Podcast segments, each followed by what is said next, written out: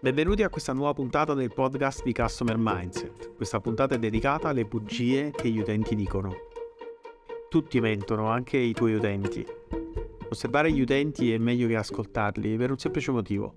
Molto spesso gli utenti mentono. Lo fanno per vari motivi, per gioco, per offrire una proiezione differente all'immaginario collettivo e altrui, cioè per sembrare come vorrebbero sembrare ma in realtà non sono.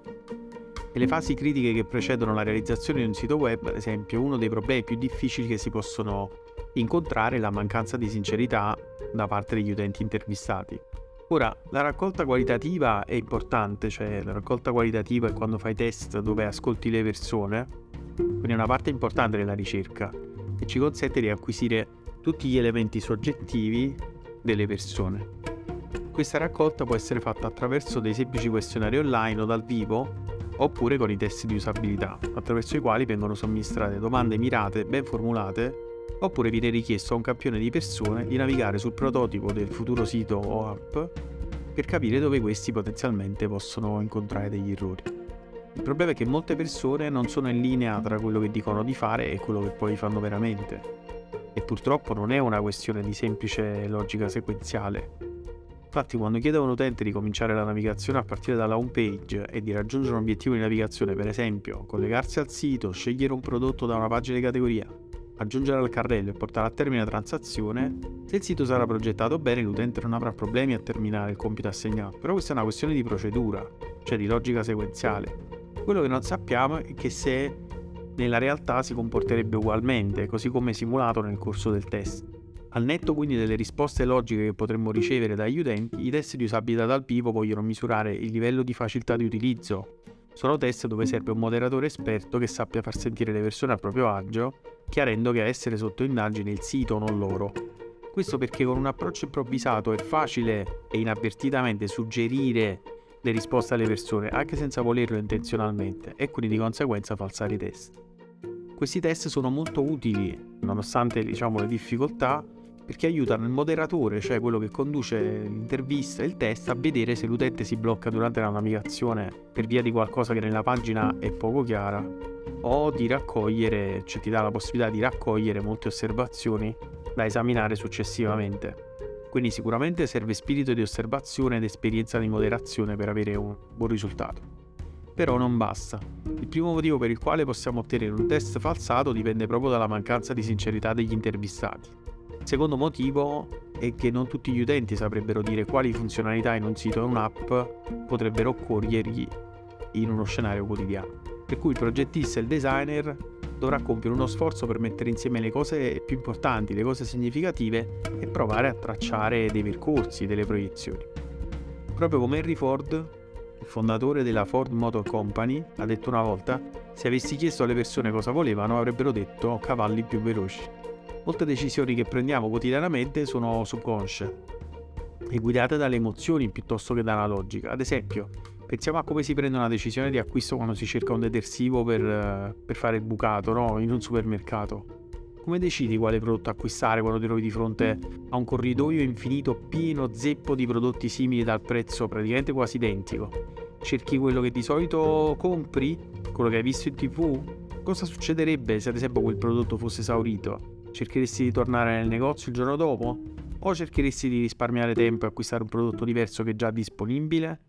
Quindi questi sono alcuni dei fattori che possono essere interessanti da, da valutare. Un altro fattore importante, spesso sottovalutato, è il background culturale. Cioè le comunità di appartenenza possono svolgere un ruolo chiave nella gestione delle opinioni delle persone, specialmente se si oppongono a un'idea generalmente accettata dalla maggioranza. Quindi i tuoi intervistati che sono cresciuti in quelle credenze probabilmente saranno più propensi a utilizzare uno stile di comunicazione più indiretto e di evitare situazioni non familiari, magari per evitare i conflitti possiamo immaginare il rispetto che molti giovani hanno per le persone più grandi d'età. Quindi, ad esempio, quando parli con persone più giovani, potrebbero sentirsi troppo a disagio per condividere apertamente e completamente quello che pensano. E ciò che gli è stato insegnato dai loro genitori e dalla società. Tuttavia, lo scopo della ricerca sugli utenti è esattamente l'opposto. Quindi, come ricercatori, vogliamo raccogliere la verità sui nostri utenti, ciò che fanno, e su ciò che li gratifica quando usano le nostre soluzioni. Solo se le risposte sono valide e pertinenti, le nostre intuizioni possono portare un vero valore. Un altro aspetto importante che dovremmo considerare nell'analisi è il bias di risposta. Trovi qualcosa nel libro Customer Mindset del volume 1, cioè le persone hanno la tendenza a rispondere in modo falso e impreciso nei sondaggi e nelle interviste, in altre parole mentono, e qualsiasi fatto non veritiero porta a imprecisioni dei dati raccolti.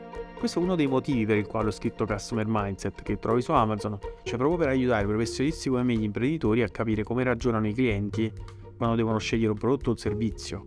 E quindi specialmente nella fase di valutazione di un sito eppure prima della pubblicazione è molto importante capire se poi in futuro dopo la pubblicazione avrai dei problemi quindi fare dei test preliminari al lancio con utenti insomma che in qualche modo rappresentano gli utenti tipo di quel servizio o di quel sito è una cosa assai importante perché ti mette al riparo da eventuali problemi che potresti notare dopo, cioè quando già avrai perso tempo e forse pure soldi. Dicevamo, le persone mentono per varie ragioni. Possono voler sembrare ragionevoli quando non lo sono, vogliono aumentare il loro livello di autostima o vogliono semplicemente cercare di rassicurare l'intervistatore sul fatto che loro sono all'altezza del compito richiesto. Ad esempio, quando si chiede a qualcuno con quale frequenza ha utilizzato il tuo servizio in passato, queste persone potrebbero fornire una risposta errata per rassicurarti che stai intervistando la persona giusta. I tuoi intervistati come te vogliono che le interviste procedano come previsto perché spesso sono pagati per il loro contributo. Molte, molti test di usabilità vengono fatti eh, dietro pagamento di, un, di, un piccolo, di una piccola somma proprio per la partecipazione. Questo è un problema perché potrebbe anche falsare eh, il loro feedback, cioè quello che ti vengono a raccontare. D'altra parte potrebbero anche sentirsi entusiasti di aiutarti a migliorare un prodotto ampiamente riconosciuto, quindi bisogna demonizzare in maniera assoluta alla fine il più grande ostacolo è la fiducia. Qualsiasi cosa accada, sei sempre costretto a fidarti dei tuoi intervistati. Qualsiasi bugia apparentemente innocua, aggiunta al momento, può influire sulla soluzione finale. Quindi per avere un buon risultato finale bisogna continuare ad analizzare e validare le risposte dei partecipanti. Se chiedi ai tuoi utenti perché hanno selezionato un pulsante verde al posto di uno rosso, cercheranno sempre di giustificare logicamente le loro decisioni, poiché è ciò che li hai intenzionalmente indotti a fare.